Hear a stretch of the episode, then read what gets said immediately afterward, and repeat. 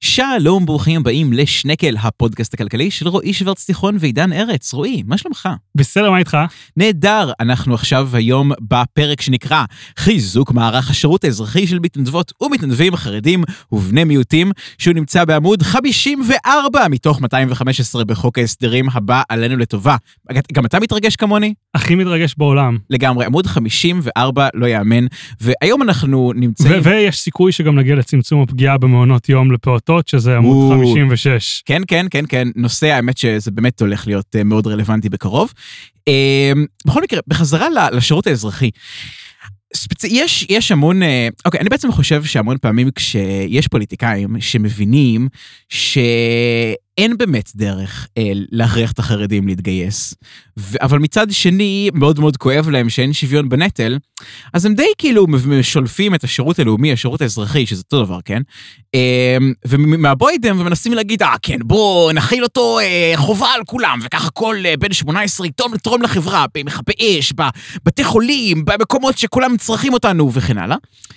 אלא שזה רעיון ממש ממש ממש מטומטם. אני חושב שלפני שנה בערך היינו שנינו, אני חושב שפספסנו אחד את השני בכנס שם, אבל לא Mm-hmm. בטוח, בכנס של פורום קהלת שהם עשו אותו בבית ציוני אמריקה, אני חושב, Mm-hmm. והגיע ניר ברקת להרצות שם.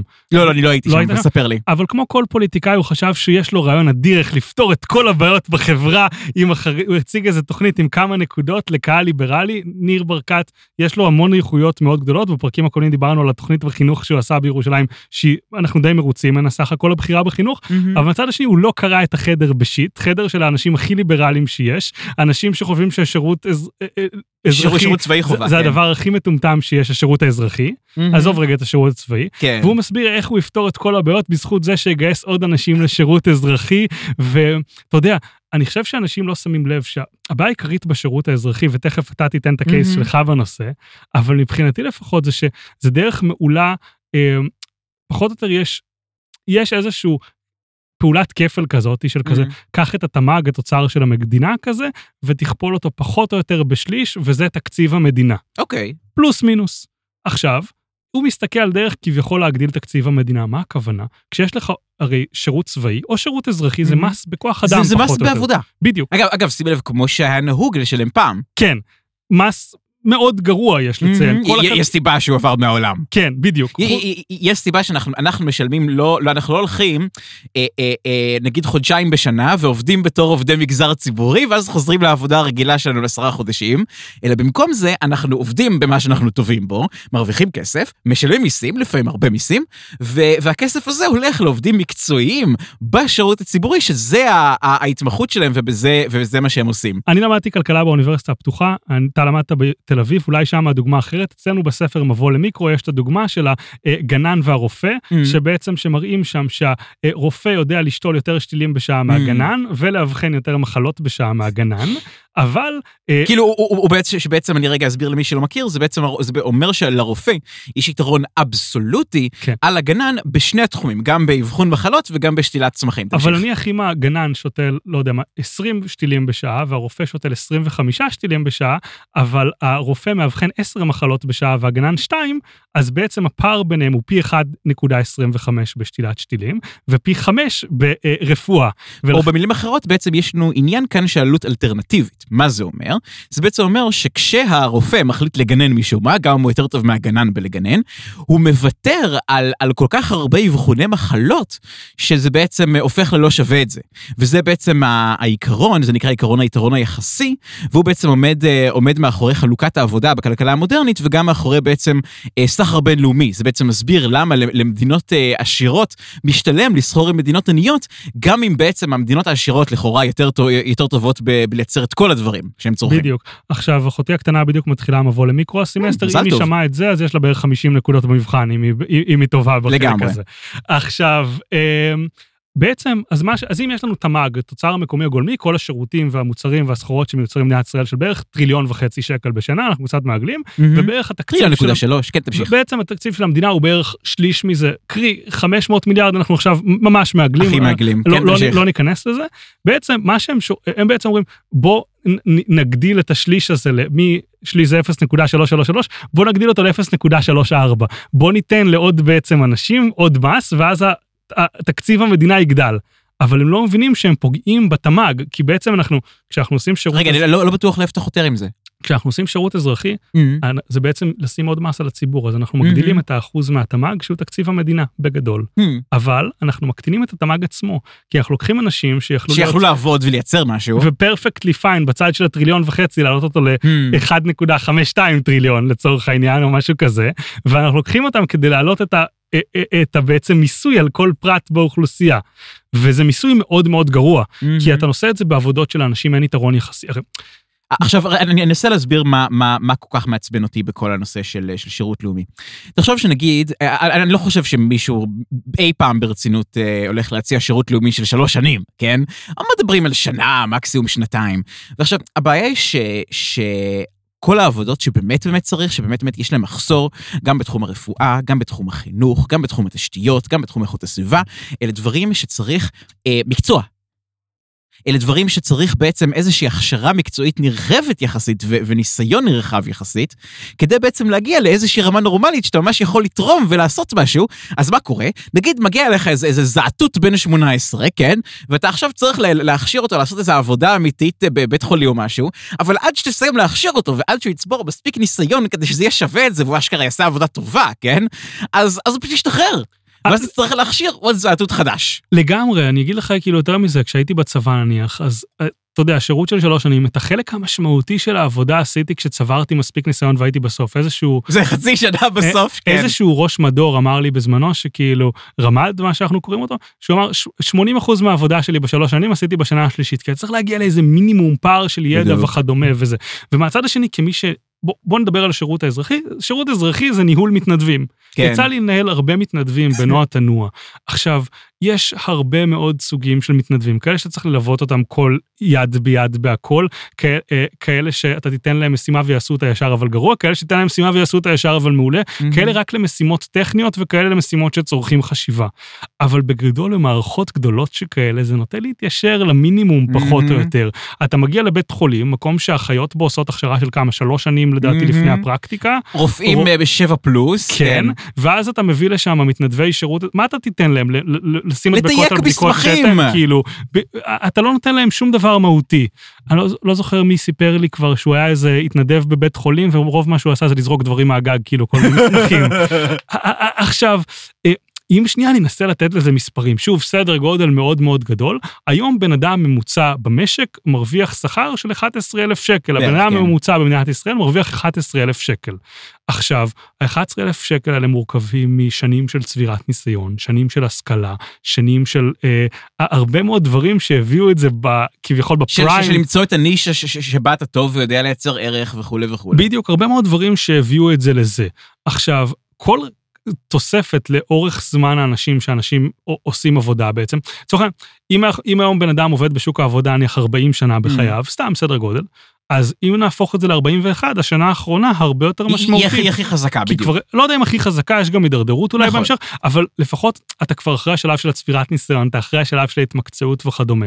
וכל פעם שאנחנו עושים שירות צבאי או שירות אזרחי, אנחנו בעצם מקצצים את הזמן בדיוק שה- בדיוק מה- מה- מה- מהזמן של שיא הקריירה. בדיוק, וזה דבר עצוב, וזה דבר שחבל, ואם אנחנו נצטרך לשים כזה, אתה יודע, לתת הערכה, אני אומר שבן אדם בשירות האזרחי, אם, השכר הממוצע במשק הוא 11,000 שקל, Mm. אני לא מאמין שבן אדם בשירות האזרחי נותן יותר מ-3-4 אלף שקלים אה, שווי עבודה, ולדעתי הייתי כאן, מה זה כאילו... מפרגן, כן. כן.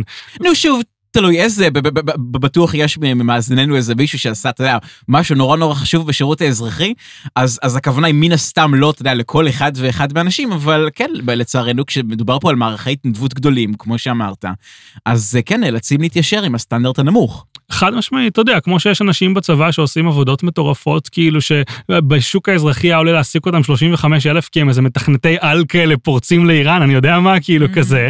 ומהצד השני, אה, את המש"ק ממטרות, שכל אחד מאיתנו הכיר מישהו שלא עשה בדיוק. כלום בצבא. אבל בוא, נחזור- בוא נעבור לדבר שנייה על השיפור או שינוי שמדברים אז כאן. ככה, אז הם בעצם, מה שהם רוצים, הם בעצם רוצים אה, לנסות אה, אה, לשלב אה, חרדים וערבים, כן, בני מיעוטים זה פשוט אומר ערבים, כן. אה, במערך השירות האזרחי. ובעצם הדבר שהם מנסים אה, לעשות פה, אומרים, טוב, אנחנו בכל מקרה מבזבזים זמן ל... אה, איך זה נקרא? לאנשים שהם ספציפית מהאוכלוסיות החלשות ביותר והעניות ביותר במדינת ישראל. כן? כן. וה, והפגיעה הכלכלית בהם היא, היא מכאן החמורה ביותר. אה, כי כל שקל מבחינתם הוא, הוא שווה הכי הרבה.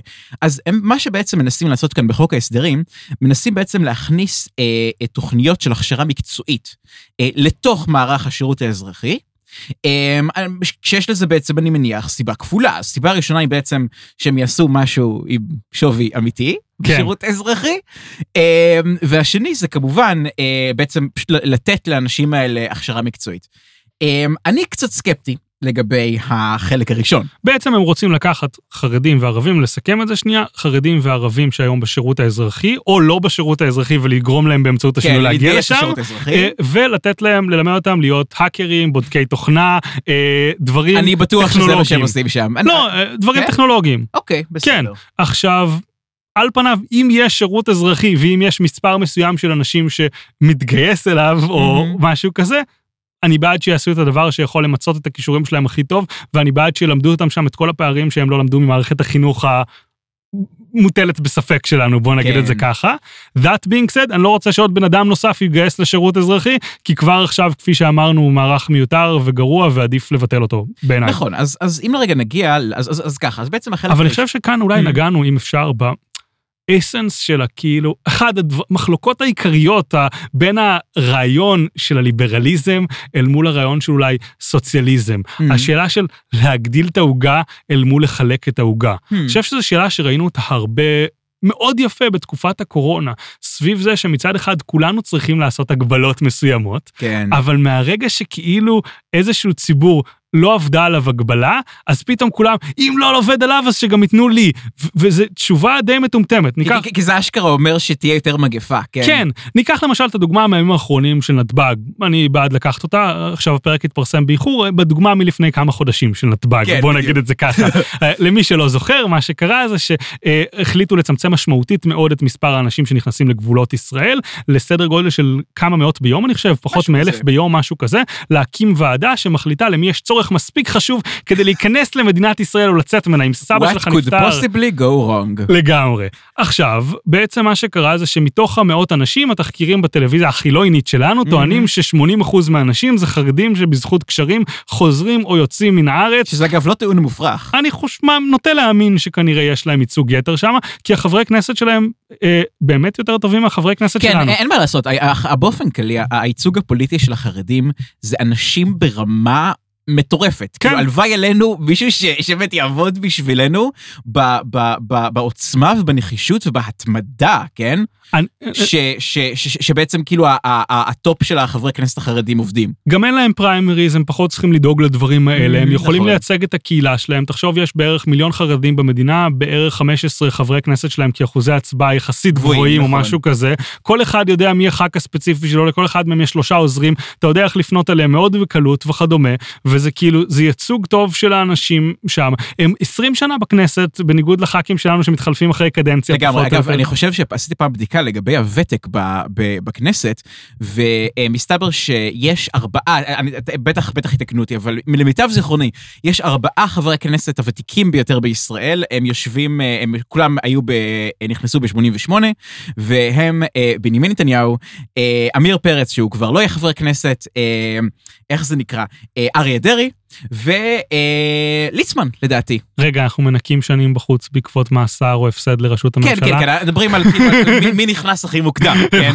כן, כן, זה- זה אוקיי. זה חשוב להזכיר את זה. אבל שנייה לחזור לנ- Mhm. לנקודה של האי שוויון. אז בגדול ביום רגיל לדעתי נכנסים ויוצאים בשערי נתב"ג סדר גודל של 20 אלף כניסות ו-20 אלף Mhm. יציאות, משהו כזה, לא- יכול להיות ש-30, 40, אבל זה הסדר גודל.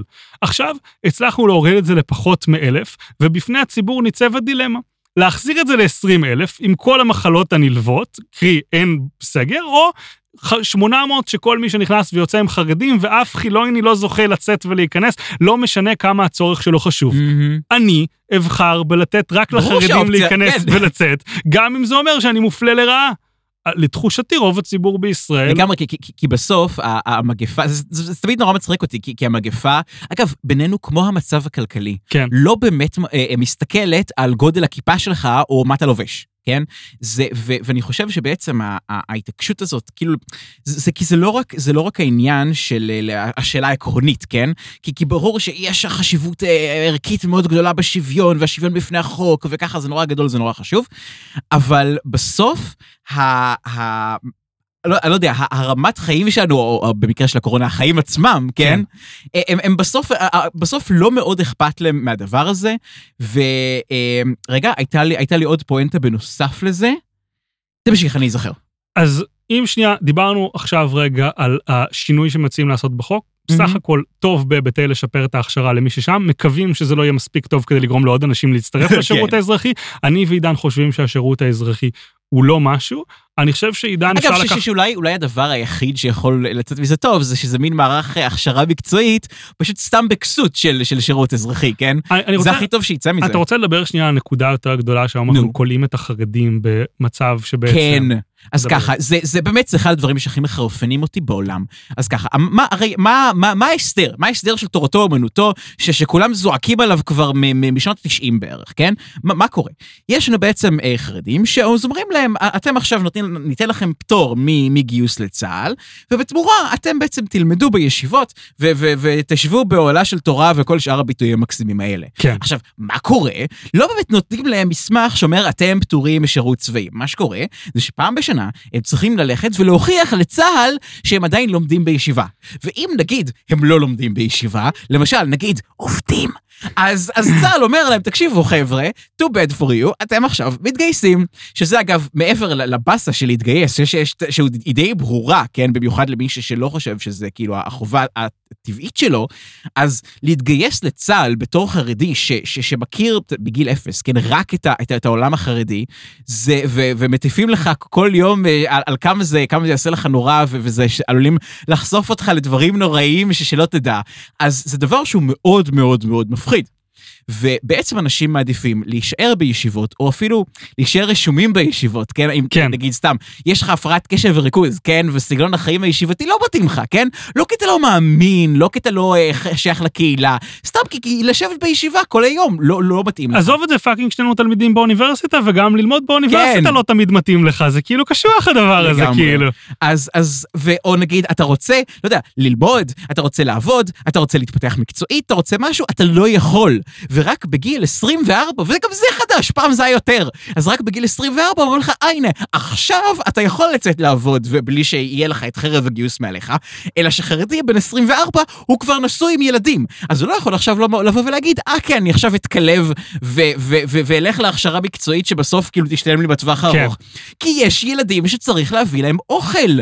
ו- והדבר הזה הוא חוסם כאילו בצורה כל כך חריפה את האפשרות של, של חרדים להתפתח מקצועית ו- ו- ולצאת לשוק העבודה ולשבור את מעגל העוני הרב-דורי הזה, והכל, והכל בגלל שאתה יודע, ש- שחילונים לא יכולים אה, אה, אה, ל- להרפות רגע את האחיזה ולומר, אה כן, בואו נפסיק לשקר לעצמנו, הם לא באמת משרתים בצה"ל. אז בעצם החרדים חוששים שבצה"ל הם יהפכו ל... אה, אה, הם יהפכו להיות משומדים. לא חרדים, הם יפסיקו להיות חרדים בעצם, ישתלבו בציבור הכללי, אה, ואז אגב, בעצם... שזו גם התקווה החילונית בעיניי, או לפחות של חלק מה- מה- מהחברה החילונית. ואז בעצם כתוצאה מזה אנחנו נתנו להם הסדר שמשאיר אותם בישיבות כדי להתפלל עלינו ולשמור עלינו דרך האמונה שלהם כן. באל, ופתחנו כאן כמה תתי מסלולים. אלה שבאמת יושבים בישיבות ושומרים על ה, עלינו דרך הישיבות, אלה שעושים כאילו והם עובדים, והם בישיבות בעצם, ומה שקורה בפועל זה שהם עובדים בשחור, שב"כניקים, כן. עובדים בשחור, ואז גם לא מכניסים כסף לקופת המדינה,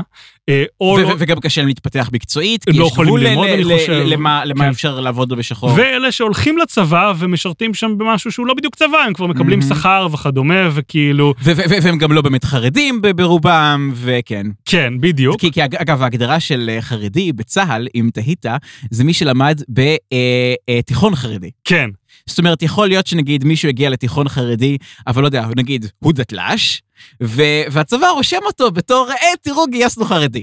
אה, שזה גם, אה, זה, זה לא קשור, אבל זה קטע משעשע. מדהים, מדהים, מדהים. אה, ורק ככה ט- טיפונת לסיים את הנושא, אני חושב שאחד הדברים שאני רציתי לעשות בזמנו, ולא התחלתי את זה, אבל הפסקתי באמצע, כי לא היה לי זמן, היה לי התפתחויות בנות לנו, לנסות לתת איזשהו מהלך של שכר מינימום אה, לכל חיילים מהמם. בצה"ל. אה, אני חושב שזה מסוג הדבר, הפתרונות היצירתיים שיכולים לצמצם את הבעיות בחברה הישראלית. חילונים פחות יפחדו שמפלים אותנו לרעה, כי לפחות נקב, יקבלו שכר המינימום החילונים שיעבדו. אגב, אני, אני חושב לקחת את זה צעד אחד קדימה. אני אומר, בוא ניתן לחיילים שכר מינימום, ונאפשר לצה"ל לשחרר כל אחד. בלי סיבה ספציפית, פשוט כאילו, הוא לא מתאים לנו. ואז, ואז בעצם, מה ומה יהיה הגזר לצה"ל? למה שישחרר כוח אדם? יש שני גזרים. אז, אז הגזר שאני חושב עליו, כן, תגיד לי מה, על, על איך, איך אתה רואה את זה, זה שהצבא יוכל להכניס לתקציב שלו את כל הכסף אה, על משכורת שהוא יחסוך. נגיד יש לנו סתם 5,300 כפול 32 חודשים, זה יוצא ככה וככה שקלים. טאק, במקום אה, שיוציא את זה על חייל, יהיה אפשר להוציא את זה על מערכת מתקדמת, על שכר גבוה יותר ללוחמים, על, על כל דבר אחר שצה"ל ירצה לעשות אז זה אותו. גזר אחד, וגזר אחר שאסור לשכוח אותו, זה גם העניין שהחייל עולה לצבא לא רק המשכורת. כן. בין אם זה שירותי הבריאות, וכן. האוכל, אה, רישיון לאופיס למי שמשרת בקריה, או הרימון שזורק מי שמשרת בנחל. נכון. אה, וכדומה. ו- וזה סכומים מאוד נכבדים של כסף, ואני בטוח שהם היו שמחים לעשות את זה שם בצבא. לגמרי, אני, אה, מה שנקרא, אה, אה, אה, אם כל הזמן הצבא בוכה שאין לו מספיק תקציב, אז זאת תהיה הזדמנות אה, מצוינת אה, אה, גם להוסיף לו אה, תקציב וגם בעצם לייעל באופן טבעי את כוח האדם בצה"ל, וזו בעיניי הדרך, ה- מה שנקרא, הדרך הסלולה לעבר כאילו צבא, לעבר צבא חצי מקצועי ומעבר לו. אז אני חושב שבעצם מצאנו נושא שאנחנו בין הליברלים הגדולים במדינה, קרי אנשים שקוראים לקיצוץ עלויות תקציב המדינה, שכי מס זה שוד. אה, והנה, את התקציב הזה אנחנו רוצים להגדיל. כן, אז כאילו שנינו יש לנו, מטורף. כן, כן, לגמרי. איזה גילויים. אה, נעבור לנושא הבא? יאללה. אז צמצום הפגיעה במעונות יום לפעוטות, זה סעיף שנכנס לחוק ההסדרים שאנחנו מקריאים טיוטה שלו מיולי, פחות או יותר, מהמם. יולי 2020 למי שלא מבין. אה, חוק שהיה אמור לעבור בתחילת המצב של הקורונה, ועקב הבעיות הפוליטיות הקשות במדינת ישראל, מהמם. עדיין לא עבר היום במרץ 2021. אה, אז תראה, אני חושב כן. ש- שמה שהדבר, אחת הבעיות הקשות בנושאים כאלה, זה שבעצם יש איזושהי בעיה שהיא קשה, שהיא אמיתית, שהיא רצינית, אבל הרגולציה פשוט לא קשורה אליה בשום צורה. כאילו, היה לך איזה מקרה של כרמל מעודה, שחנקה איזה ילד, או, או לא יודע מה היא עשתה שם, כן? וזה מקרה נורא ומזעזע, זה הסיוט של כל הורה, כן? ואז, מה הפתרון שלהם לדבר הזה? להג... להגביר את הרגולציות על המבנה שבו נמצא פעוטון. מה הקשר? מטורף, אבל אתה בטוח שזה תוצאה, שכאן מתייחסים לזה? או זה לפחות הקמפיין הפוליטי או הקמפיין הציבורי שהתלווה לדבר הזה. כן? כן. הרי אפילו כש, כשהיה, כשהיה היה, היה לא מזמן איזושהי כתבה בהארץ, בגדול מין מפחיד הוא ההוראה כזה נגד פורום קהלת, כן? שהם ניסו להגיד, הנה תראו האימא האמיצה שניסתה לשנות את העולם ופורום קהלת הרשעים מנסים לעצור אותה, כן? זה, זה היה המסגור. אבל כאילו, מה שמחרפן זה שכל מה שנאמר כאן זה, כן, אה, אה, אה, אה, אה, ביטחון של פעוטות זה חשוב, בואו ננסה לגרום, לעשות דברים שאשכרה יעזרו לזה. כן, אז למשל, למשל, אז, אז כמובן, אז, אז אחד היתרונות שיש בסעיף הזה ספציפית, כן? אה, בניגוד למה שניסו להעביר בזמנו אה, אה, יפעת שאשא ביטון ואחרים, אז, אז בדבר הזה, אז לפחות מחריגים, כן? פעוטות שהם קטנים, שהם מתחת ל-20 ל- ילדים. אבל השאר בעצם מעמיסים עליהם נטל רגולטורי שהוא באמת פרטני ומיקרו-מנג'מנטי, וממש, אני ממש ממליץ לכל אחד ללכת ולהסתכל, לא, זה לא נמצא בחוק ההסדרים, אלא בתקנות הספציפיות שרצו להעביר, ו- ו- ולראות מה, מה, מה הרמה שכאילו הם מתעסקים בה. שמע, אני בדיוק עכשיו, לפני כמה ימים שמעתי את Freakonomics, שנחשב לספר שאנשים מאוד אה, אוהבים, שמדגיש... פודקאסט, לא, לא ספר. לא, הוא התחיל מספר לדעתי. באמת? כן, גדול, לא ספר הכרתי. מ-2006. Mm. אני חושב שככלכלן נהניתי פחות ממנו מהבן אדם הממוצע, כי כבר הכרתי Mm. מרבית הקונספטים, אבל היה שם אה, פרק שעסק בגידול ילדים. מהמם. ובפרק בגידול ילדים בעצם מסבירים איך... אה, כמה הורים קודם כל הם חסרי משמעות בגידול הילדים, הם פחות או יותר טוענים שחצי זה גנטיקה וחצי זה הורים, וכל מה שקשור להורים כבר נקבע לפני שהילד נולד, אז פשוט תעשו מה שבא לכם והילדים יהיו בסדר, פחות או יותר. כאילו, בוא נגיד, אם יש לך השכלה או הכנסה או משהו כזה, והולדת את הילד כשיש לך כבר, אה, אתה במצב סוציו-אקונומי סביר ולא אה, אם חד-הורית או משהו כזה, אה, אה, אז כאילו, אז הילד כבר יהיה בסדר, לא משנה אם תיקח אותו למוזיאון כל יום, יום. בשבוע, כן? או לא תיקח אותו למוזיאון אף פעם, פחות Mm. או יותר. That being said, כמובן לא שיש... יודע, אבל נראה לי שלקחתי ילד למוזיאון זה די כיף. כיף יכול להיות, כן, אבל אבל לא קשור אבל לא ישפיע על הכלכלית שלו, השינויים, כן. של, על השינויים בשכר או בכניסה לבתי נכון. כלא או דברים כאלה גם עשרות שנים קדימה. קצת פישטתי את זה פה כרגע, וכמובן חשוב לציין שזה לא אומר שילדים לאמהות חד-הוריות בהכרח פחות היא- טובים כן. מאשר ילדים למשפחות אה, אה, אחרות. אבל מה לעשות, הם נמצאים ביותר סיכון, זה ה... זו זו יש קשיים. מסוימים, כן. אבל הם מדברים שם, נותנים דוגמה על זה שנניח אימא של אה, ילד שיש לו Mhm. שני חברים, לאחד מהחברים יש בבית, לאבא שלו יש אקדח, ולילד האחר יש בריכה, ולכן היא מחליטה לא לאפשר לו ללכת לחבר שיש אקדח לאבא שלו, Mhm. כדי שחלילה לא יהיה סכנה של אה, איזשהו בלגן עם נשק, אה, ירי בטעות או במכוון או משהו אוקיי. כזה, שכתוצאה מזה הקשר? ימות. אבל מסתבר שסטטיסטית, ילדים הרבה פחות נהרגים מאקדחים בבתים של אנשים מאשר מבריכות בבתים של אנשים. כן, זה נכון. יענו, גם אבסולוטית יש פחות ילדים מתים מאקדחים ביחס לטביעה בבריכה, וגם פר אקדח ופר בריכה. אבל גם פר אקדח אפילו הרבה יותר, יש הרבה יותר אקדחים. בארצות הברית מאשר בריכות. טוב, כן, זאת הברית, יש- להם יותר אקדחים מאנשים, כן. זה- כמו כבשים בניו זילנד. אז כאילו אנחנו שמים רגולציות עצומות כדי להימנע מבעיות שאולי יפגעו בילד ש- אחד. שמאוד טריוויאליות לנו ש- ש- שיפגעו, כן. בזמן שנגיד הדברים שבאמת פוגעים, אגב, שזה זה עוד דבר ש- שחשוב לזכור, אה, אז אם נגיד בדיוק ניקח את הסטטיסטיקה הזאת הלאה, אז ונסתכל על מה קורה בארץ, אז פגיעה במוסדות חינוך, למרות שהיא נורא נורא מפחידה, וזה מפחיד בעיקר כי, כי אתה בתור הורה מוסר את הילד שלך למישהו אחר. כן? כן. זה, זה הפחד הפסיכולוגי דרך אגב, פה. שוב אם אבל- נחזור אבל לענייני הקורונה, Mhm. זה בדיוק אותו הדבר שיש סביב השאלה של חיסון מורים וגננות וכדומה. כביכול, לדעתי לפחות, יש אנשים חכמים שחושבים אחרת, אבל הסכנה בקרב כיתה עם 30 ילדים ומורה מכל הילדים האחרים שלא מחוסנים הרבה יותר משמעותית מאשר המורה כן או לא מחוסן. כן. אבל הרבה יותר קל לנו לשלוט על המשתנה של המורה, אז כולם מהמם. מפנים את החצים שלהם לכיוון המורה, למרות שזה טיפה ב-31. לגמרי. ואגב, ספציפית לגבי, סתם, אגב, בא לך לנחש כמה, אה, מה, אה, אני, אני- די בטוח שאני מצטט, זה- שאני מצטט את זה נכון, אה, כמה ילדים אה, נהרגים בשנה אה, כתוצאה מתאונות ב... ב... איך זה נקרא? בשטח חינוכי, 5, 10, 20, זרוק מספר. אחד. כן, משהו כזה, התשובה היא שתיים. שתיים. שתיים, כן.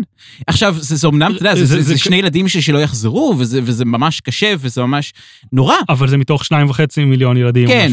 אה, תאונות הכוונה לתאונות שניתנות למניעה, או גם ילד שחטף התקף לב, אתה, אתה יודע מקרה? כאילו גם ילד שהיה חוטף בכל מקרה התקף לב, לא משנה איפה הוא היה, גם אני לא נכנס חושב, פה. אני חושב שזה ברוטו. אני, אני צריך לבדוק את זה, אבל אני די בטוח שזה ברוטו, כי זה פשוט, כי מה קורה? הילדים האלה מגיעים לבית חולים, ואז נשאלים אותם איפה הם נפגעתם, ואז יש לך בית, אה, אה, חוץ, אה, מוסד חינוכי, יש לך רשימה כזאת, כן? ואז, ואז בטרם ממלאים את זה, וזה כאילו ככה הם אוספים את הסטטיסטיקות. אז, אה, אז כן, אז כאילו ב- בכל אופן הסכנות לילדים הן נמצאות אה, במקומות אחרים לגמרי, וחלק מהבעיות הקשות שאגב מתייחסים אליהם בחוק ההסדרים, שזה נחמד, שבעצם כל הרגולציות האלה שבעצם רוצים להטיל על, על המבנה, ולא על, אה, אתה יודע, זה כזה איכות הצוות החינוכי וכל מיני דברים כאלה, אז בעצם הן יוצרות אה, עומס, אה, עומס אה, רגולטורי שמתרגם לעלות ממש, כן? עלות כספית. כן. אה, לגנים ולפעוטונים. ובעצם מה שהדבר הזה גורם זה שככל שהעלות הרגולטורית יותר כבדה על הגנים ועל הפעוטונים, המחיר שהם צריכים לדרוש הוא באופן טבעי עולה, כן? וזה בעצם אומר שעוד ועוד שכבות אה, אוכלוסייה אין להם גישה ל- ל- למוסד, אה, למוסד לימודי, שזה אגב... דבר שהוא כל כך קריטי, שהמדינה מסבסדת לאוכלוסיות חלשות, אה, איך זה נקרא? אה, אה, פעוטונים, אה, אה, לא לא יודע לקרוא לזה ממשלתיים, כן, זה נקרא, נקרא פעם מעונות תמ"ת, של אה, כל מיני כן. ארגונים כמו ויצו ונעמת, שעושים מין רשתות כאלה.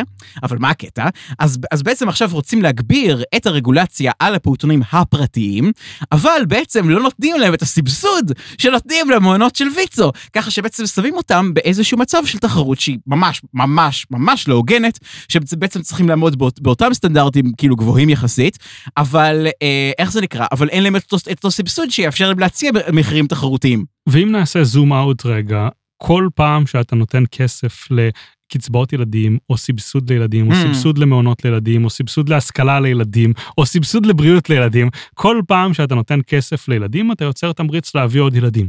אני לא חושב שיש אנשים שכאילו יושבים ועם מול לוח אקסל ואומרים, כמה ילדים אני צריך לעשות כדי לדפוק את המדינה הכי הרבה.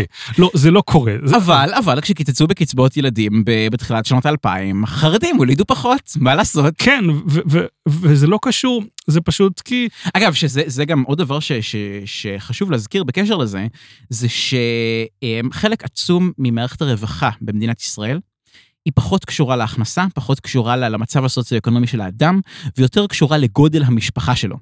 והדבר הזה הוא נכתב בכוונת מכוון. כן? זאת אומרת, הרי, הרי לא יכול להיות, הרי נדמיין לך שלמשל, למשל, נציג חרדי מוכשר, והיללנו אותם קודם אה, בקואליציה. ואתה לא יכול, אתה יודע, חוקתית, אתה לא יכול לכתוב שחרדים מקבלים את זה ואת זה, נכון? רגע, בטח שאתה יכול, אתה יודע איך התחילו הקצבאות, כי אתה לא יכול כבר, אתה יודע איך התחילו הקצבאות האלה? נו.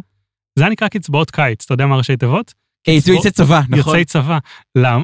איך אתה נותן כסף לחילונים בלי לתת לחרדים ולערבים, כמו המדינה המופלאה שאנחנו פה? אתה נותן רק למי שהיה בצבא. נכון. ואז הגישו איזו עתירה על זה, אני חושב, או משהו כזה, שנות ה-80, אל תתפסו אותי אם אני טועה. מאוחרות, כן, ואז הפכו את זה לקצבאות ילדים. הפכו את זה לקצבאות ילדים לכולם, מה שיוצר פיצוץ מטורף של הילודה, בעיקר בחברה החרדית. פחות או יותר אם אתה שם את החברה החרדית בצד, בין אם אתה ערבי, מוסלמי, נוצרי, יהודי, צ'רקסי, דרוזי, אנא ערב. מתכנסים לאותו מספר. אותו מספר ילדים, אבל אה, חרדים מביאים יותר ילדים לעולם מכל השאר, וגם הרגולציה שאתה מדבר עליה, הרגולציה לגנים הפרטיים הלא מסובסדים, חשוב להגיד שבמדינת ישראל פחות או יותר, אם אתה חרדי, הגן שלך כבר מסובסד מלכתחילה, mm-hmm. ואז כשאתה עושה עוד רגולציה לגנים הפרטיים, זה רק על החילונים שבממוצע מסבסדים את החרדי שכרגע הגן שלו מסובסד. לגמרי, אז, אז החרדים בגלל שהם לא... אז אתה בעצם מגדיל להם את העלות פעמיים, אתה מגדיל להם את העלות שלה לסבסד את הגן החרדי mm-hmm. ושל לשלם על הגן של הילד שלהם עצמו. בדיוק, וכאילו זה, זה נוצר, נוצר איזה מין מצב כזה שיש מגזר מאוד ספציפי שמשלם, ומגזר מאוד ספציפי שמקבל, מתוך uh, המערכת רווחה הממשלתית, שהיא לא מנפיצה משאבים מהאוויר, כן? היא בסך הכל מעבירה כסף ממקום א' למקום ב'. תעצום עיניים, עידן. אני אתן לך סצנה פרסטורלית. Mm-hmm. אה, יולי במדינת ישראל, mm. חם בחוץ, mm. נעים, הולך מדי פעם לחוף הים, אבל אתה מרגיש שלא נשאר לך מספיק כסף בכיס שלך. Mm. החלטת להתארגן עם כמה חברים ולהקים אוהל בשדרות רוטשילד. Mm-hmm. אה, אתם עושים את זה בשם משהו שאתם קוראים לו המחאה החברתית, שהרצון שלכם הוא בעצם אה, להביא יותר כסף שיישאר לכם בסוף בכיס שלכם. כן, ולקחת מכל הטייקונים האלה שדופקים אותנו. כן, ו- אבל אתם תל אביבים שמרוויחים כנראה די טוב, פחות או יותר, ויש להם מעט ילדים, פחות או יותר, ואז אתם מגיעים לקריאה הגאונית, בואו ניתן יותר כסף לחינוך וסבסוד אה, יותר של גני ילדים וכדומה. אתה זוכר את מחאת העגלות? כן, זה היה תת-מחאה במחאה חברתית, איך אנחנו מגדירים כן, את זה כן, מבחינה כן, כן. סוציולוגית. לגמרי. ו- ובעצם יוצאים תל אביבים שמרוויחים 20 אלף שקל בחודש, עם- הרבה עם- מעל השכר הממוצע עם שניים שלושה במשק. ילדים. כן, עם שניים שלושה ילדים, ומבקשים, קחו ממני עוד כסף כדי לסבסד משפחות עניות עם יותר עם- ילדים. עם- באמת, עם פי שלוש, עם פי שלוש מזה ילדים, לגמרי. והקטע הוא שבדיוק האנשים האלה יצאו עם מינוס בסוף, הם כן. יצאו פחות מרווחים. יהיה להם יותר קשה לגדל את הילדים שלהם. זה, זה כן, זה קטע הזוי. מדהים. זה הזוי. וזה באמת בעיה רצינית שמאיימת על ה... אבל, אבל אני אגיד לך את הקטע, זה, נורא נורא, אבל מה היופי, אם כבר, אם כבר אה, אה, אה, שיבחנו את היכולות הפוליטיות של הנציגים החרדים, שהתרבות אה, אה, בישראל היא מאוד מאוד אוהבת ילדים, גם, גם, גם, גם מחוץ לחברה החרדית. גם כן. אפילו החילונים בישראל מולידים כמות חסרת פרופורציה של ילדים ביחס למערב. לגמרי. ו, ובעצם מה העניין? שפוליטית להגיד שאתה עושה משהו למען ילדים, זה אוטומטית טוב. ואנשים לא, לא לוקחים את הצעד הזה רגע אחד קדימה ומבינים בעצם מאיפה הכסף הזה שייתנו לילדים ו- ומי מי בעצם ירוויח ממנו. לגמרי, וכל זה, עוד יותר אם נעשה זום אאוט, מגיע לכדי הגירעון במדינת ישראל, שבעצם מדינת ישראל חיה במינוס קבוע. יש לה גירעון של בערך אה, 70 אחוז מהתוצר, עכשיו עם הקורונה, לך תדע איפה יש לנו נסיים חוב את של זה. 50 חוב של 70 אחוז מהתוצר, לך גירעון שנתי של משהו כמו, לך תדע כמה עם הקורונה, כן, בדרך כלל סביב 3 לדעת אחוז, משהו כזה, פחות או יותר. יענו, במילים פשוטות, למדינת ישראל יש חוב, והחוב גדל משנה לשנה, אה, גם לפעמים התוצר גדל משנה לשנה, ואז יש יותר כושר להחזיר את החוב, אבל בוא אבל נשים את זה לפעמים בצד כשיש לפרק קורונה יהודי. אז לא כל כך. כן, בואו בוא נשים את זה בצד לפרק יהודי, אבל, כן. אבל ממש בגדול, בפרספקטיבה אנחנו בעצם מממנים את הילדים כדי שיהיה עוד יותר ילדים, אבל לוקחים כסף על חשבון העתיד כדי לעשות את זה, ויוצרים תמריץ שלילי, כי בסופו של דבר, אנחנו לא אומרים שאנחנו רוצים משפחות עם פחות ילדים, כי אנחנו לא אוהבים אנשים, אלא כי אה, מבחינה, קרא לזה מבחינה מתמטית, מבחינה כלכלית, משפחה עם יותר ילדים, בסוף כל אחד מהם יתרום פחות לתוצר וכדומה, וייקח אפשר יותר להשקיע שירותים. בכל ילד פחות, כן. כן, בגדול. עכשיו, שוב, אני, אני חושב שלהביא הרבה ילדים זו, זו בחירה לגיטימית, וזה גם סגנון חיים שהוא לגיטימי. לגמרי. אבל כמו הרבה סגנונות חיים, כמו למשל לגור במרכז תל אביב ליד הבר האהוב עליך, זה לא צריך להיות משהו שהממשלה מסבסדת. אז, אז אני חושב שבעצם ילדים... רגע, לא בוא נחשוב שנייה מה אם כן תסבסד שנגור מעל הפער בתל אביב, זה לא רעיון כזה. בכל מקרה, ילדים זה לא נכות, ילדים זה לא מחלה. ילדים זו בחירה וילדים זו אחריות.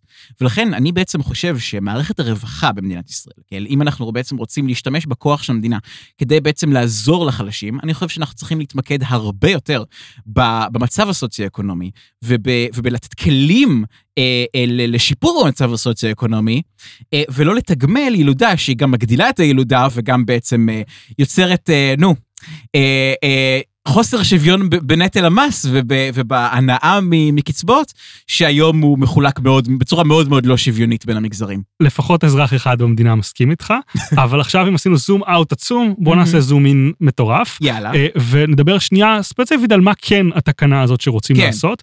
דיברנו הרבה על זה שיש רגולציה בעצם קשה על אה, מעונות ילדים, ובעצם בתקנה הזאת רוצים לאפשר שפעוטונים יוכלו לפעול ממבנה שמטרתו למגורים, כל עוד ונתנו מספיק התראה מראש לשכנים. כן, הי- היום זה, קרה- אה. היום זה נורא, מה שקורה היום זה שיש לך משהו שנקרא היתר שימוש חורג.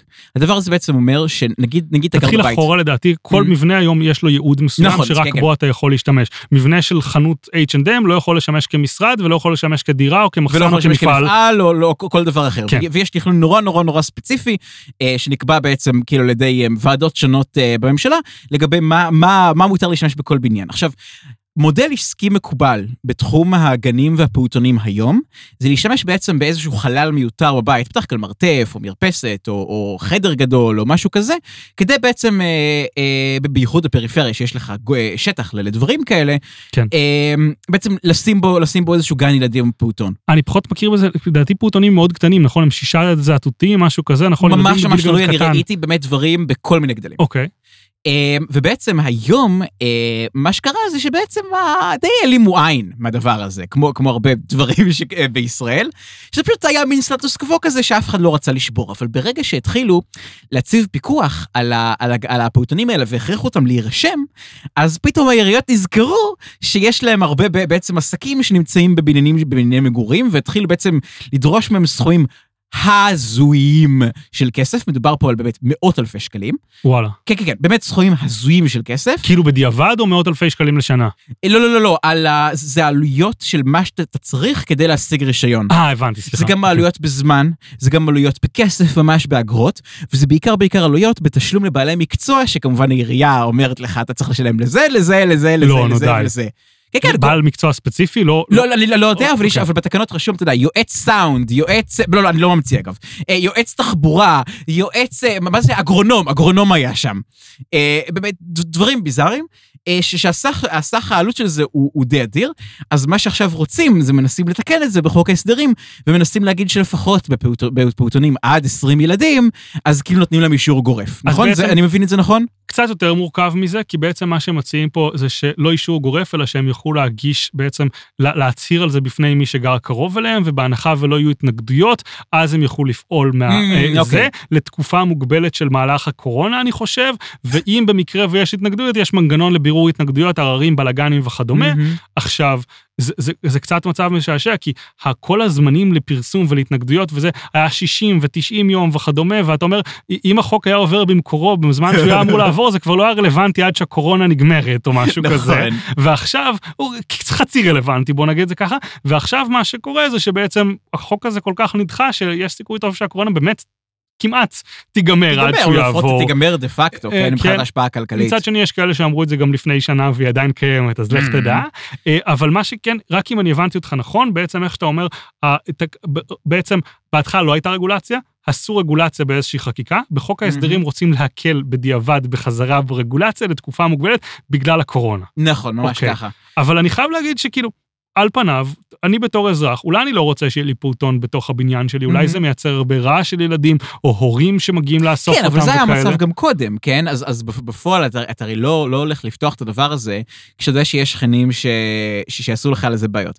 שוב, אני חושב שזה כן דבר שצריך, אתה יודע, לפחות לשאול, לברר ברמה הלוקאלית, וזה בינינו עדיף מאשר uh, כל הוועדות של העירייה שהיה צריך לעבור קודם. אבל השאלה מבחינתך, אם יש מתנגד אחד בבניין לא לפתוח, אני, אני לא יודע. זו שאלה טובה, זו שאלה מצוינת שלדעתי שווה, שווה לדון. אני חושב שיש שההשלכה הכי הכי גדולה של השאלות המוסריות האלה, היא בכל נוגע לפינוי-בינוי ותמ"א 38, שאני נמצא מתישהו זמן לעשות. פרקים עליהם, אה, כי שם בעצם ההשלכה, כן, של הבן אדם האחד שמתנגד, היא, היא, היא מטורפת. זה לא כאילו לעבור לגן ליד, זה, זה, זה מדובר פה על הבית שלך, על פרויקט של מאות. מיליוני שקלים, כן, כן, כן. ממש ממש ככה.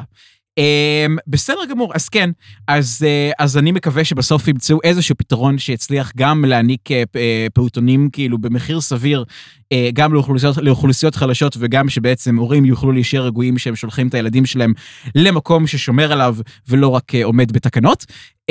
אז אני חושב שאנחנו לקראת סיום הפרק. לגמרי. בפרק דיברנו בעצם על השירות האזרחי, גם ככלל, גם אל מול הצבא, גם אל מול האוכלוסייה החרדית, ודיברנו על בעצם איזשהו שינוי שרוצים לעשות, שאנחנו סקפטיים לגביו. אם הוא יצליח לשנות את מי שבשירות האזרחי, אה, זה, זה אחלה לתת לו עוד כלים, אבל אם זה יכניס עוד אנשים לשירות האזרחי, ביג נו. לגמרי. אה, ומהצד השני דיברנו גם על תקנות רגולציה על פעוטונים, שבעצם ספציפית אנחנו מתנגדים לרגולציה, אנחנו חושבים שגם הרבה מאוד, יש המון בעיות בכל התחום של המדינה של איך היא מתייחסת לילדים, אבל בתוך הסבך הזה, ההקלה הרגולטורית הזאת, אנחנו חושבים סבירה. שהיא סבבה למדי.